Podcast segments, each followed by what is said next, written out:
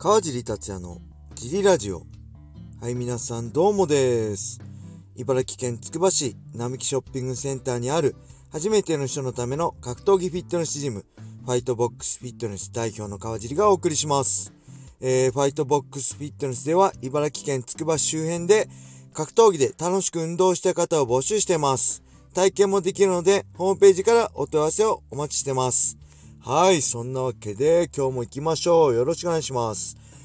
えー、昨日は何をやってたかな？あ、えーとね、えー、いつも言ってゴールデンカムイって漫画ね。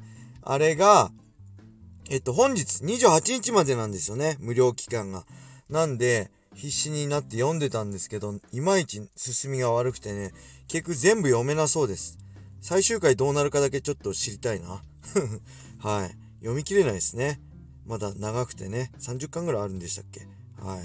あとはね、あ、えー USC ファイトパスで、えーカルロス・カンデラリオの試合を見てましたね。これ知らないでしょこれね、え5月1日日曜日ね、平達郎選手の USC デビュー戦の相手です。改めてね、このカルロス・カンデラリオの試合を、えーダナ・ホワイト・コンテンターズシリーズと、あとなんか CESMMA とかいう団体の直近の3試合をね、見直してました。えーちなみにね、この、えーね、平達郎選手、ゴールデンルーキーですね。ジャパニーズ MMA の期待する前回のラジオでも言ってね、えー伊沢選手だったり、西川選手ともう一人ね、この大本命、平達郎選手の試合が5月1日日曜日。えっ、とね、プレリムファイトの第1試合、前座カードの第1試合なんで、5時半スタート。朝5時半スタート。で、これ UC ファイトバスでやるんですけど、YouTube でね、無料放送もされているので、ぜひね、このゴールデンボーイ、えー、平達夫選手の USC デビュー戦を、えー興味ある人はね、朝早く起きて見てください。はい。でね、えー、っとね、この、まあ、ゴールデンルーキーね、平達郎なんですけど、これね、えーちょっと勘違いしてる人がいると思うんですけど、これ、すごい選手なんです。日本でね、10勝0敗、無敗の、めちゃくちゃ強い選手なんですけど、これ USC っていう舞台は、そういう各国の平達郎選手がね、集まってくるような舞台なんですよね。えー他の、今回のね、カンデラリオの戦績見ても8勝1敗。1敗しかしてない。そういう選手の集まった舞台が、えー USC だ。そこから誰が生き残るかっていう舞台なんですよね。はい。で、この平達郎のね、先輩である扇久保がね、TUF っていう、まあ USC と、USC との正式規約をかけたね、登竜門、登竜門的トーナメント出た時2015年でしたっけ ?16 年でしたっけ？あれもね、えーチャンピオン・オブ・チャンピオンっていうね、えー副題で、えー各国のね、えー世界中の、えー格闘技団体のチャンピオンが集まったトーナメント。大井久はシュートのチャンピオンとして参加したんですよね。なんで、えー劇的なね、勝ち方とか全然いらないです。どんな形でもいいから、とにかくね、デビュー戦は勝ってくれればいいと思ってます。で、まあこの対戦相手のね、カンデラリオの試合見たんですけど、タイプ的には似てますね。二人とも組んで勝負する、えー、スクランブルだったり、えー、こう倒して上から勝負するのがうまいですね。で、これね、まあ予想としてはね、えー対策としてはね、1ラウンド目、ペース奪えばいけるんじゃないかなって僕は思ってます。えーこれどっちがね、上を取るかの勝負になると思います。と、っていうことは、どっちが先にタックルに行けるかの勝負。打撃のね、プレッシャーの中でお互い。お互い打撃もできるんで、いきなりタックルのトレーにはなんないんで、打撃のスタンドの勝負がある中で、どっちがね、先にタックルいけるか。なんで、様子見なしでね、どんどん攻めてえーきたいですね。はい。で、まあ、ラスベガスにね、出稽古行ったり、今回も普通だったら大会5日前ぐらいにアメリカ着く予定なんですけど、スケジュールなんですけど、だいぶ前、10日以上前にね、アメリカ行ってるんで、時差ボケ対策とかもバッチリだと思うんで、えーまあ実力的、年齢的にもね、上積みは間違いなくね、平選手のがあるんで、その辺もね、あのー注目して、えー勝利を願っています。はい。そして同じ日にはね、えー我らが神田修一選手のグラジエーターのね、タイトルマッチ。そちらの大会トレーナーも、トレーラーも見ましたね。YouTube であるんで、ぜひグラジエーターのね、神田のタイトルマッチのトレーラーも見てください。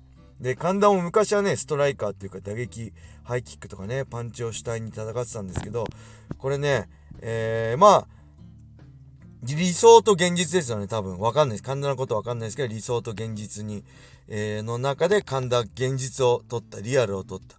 これ結構こう格闘技のね、あ圧倒的な打撃のセンスとかね、ないやつは、まあ最終的にはね、あのー、川尻スタイルになるって僕は勝手に思ってますね。えー、組んで頑張って勝負する。上から勝負する。で、判定でも何でもいいから、とにかく攻め続けて勝負する。そういう川尻スタイルにね、神田もなってるんじゃないかなと思って、期待しております。はい。そんなわけでこれ、フリートークばっかりでね、いつも終わっちゃうんで、えー、レターも行きましょう。えー、レターありがとうございます。ギターですね、これ。えー、川尻さんこんばんは。最近、えー、B ベッドというオッズサイトの話をよく耳にするのですが、川地さんやりますか？また、賭けの対象にされることに対して、選手の正直な気持ちを教えてほしいです。はい、ありがとうございます。B ベッド、初めて聞きました。わかんないですね。お、賭けっすよね。なんか、ありますね、賭けの。最近。なんかツイッターでもよく見ますね。ただやったことないです。知りま、名前まで知りませんでした。で、賭けの対象になるのはね、すごいいいですね。嬉しいです。あの、USC とかね、あの、アメリカは賭けの対象なんですよね。はい。で、オッズとか出て、どっちが有利とかね、どっちがアンダードッグとか出るんですよね。そういうの、より真剣に、えー、格闘技見てくれたり、盛り上がるんでね、僕は賛成ですね。あの、カジノで、日本もカジノができて格闘技ね MMA 賭けの対象になってほしいなって思ってますはいえー、じゃあもう一ついきましょう、えー、川尻さんこんばんは。久々に聞いてます。久々に聞いてる。毎日聞いてください、えー、うちの仕事場に新卒の調理師の子が入ってきました。格闘技好きの子で私にボクシングとか好きですかって言われたのでキックボクシングとか格闘技とか好きですよって言ったら格闘技のことをいろいろと話していたらえー、川尻さんのことも知っていて驚きました。えー、格闘技好きな子はまだまだ半人前なので、怒られたり注意されることが多くて凹んでいることが多いので、励ましとか人生の先輩としての意見がありましたらお願いします。はい、ありがとうございます。すごい、僕のことも知ってるんだ。嬉しいですね。えー、っとね、まあこれ僕がね、勝手に思うことなんで、あんま、あの、鵜呑みにしなくてもいいんですけど、えー、まずね、調理師って、最初からね、完璧にできる仕事じゃないですよね。大変な仕事なんでね、あのー、料理を作るってね。あのー、なんで、えー、まずそれを、えまずね、最初から完璧にね、誰でもできるっていうことは、もうほんと誰にもできるね、仕事っていうことなんで、それ最初苦戦してなかなかうまくいかないってことは、誰にでもできない仕事をね、してると思ってね、自分に自信を持ってほしいです。まず。はい。で、あと一つは、これ僕自身もね、よく注意してるっていうか、考えてるんですけど、すべてを真に受けるなってことですね。これ自分の中で真に受ける、真に受けないをしっかり判別しましょう。えっ、ー、とね、まあ大体こうね、あのー、こうやって注意されたりね、怒られたりする。これ新人よくあると思うんですよ。でそのね、注意されたり怒られたりする中の言葉ってね、2種類あると思うんですよね。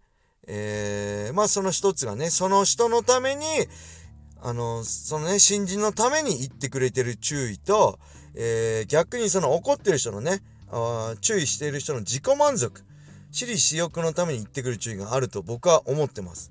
なんで、そこをしっかり判別するのは大事だなと思います。えー、まあね、こう、なんだろう、僕がね、思うのは自分が尊敬したりね、信じてる人の言葉は、えー、真摯に受け止めて、えー、自分の後のあの仕事だったりね、この、この人だったら調理ね、の仕事に活かします。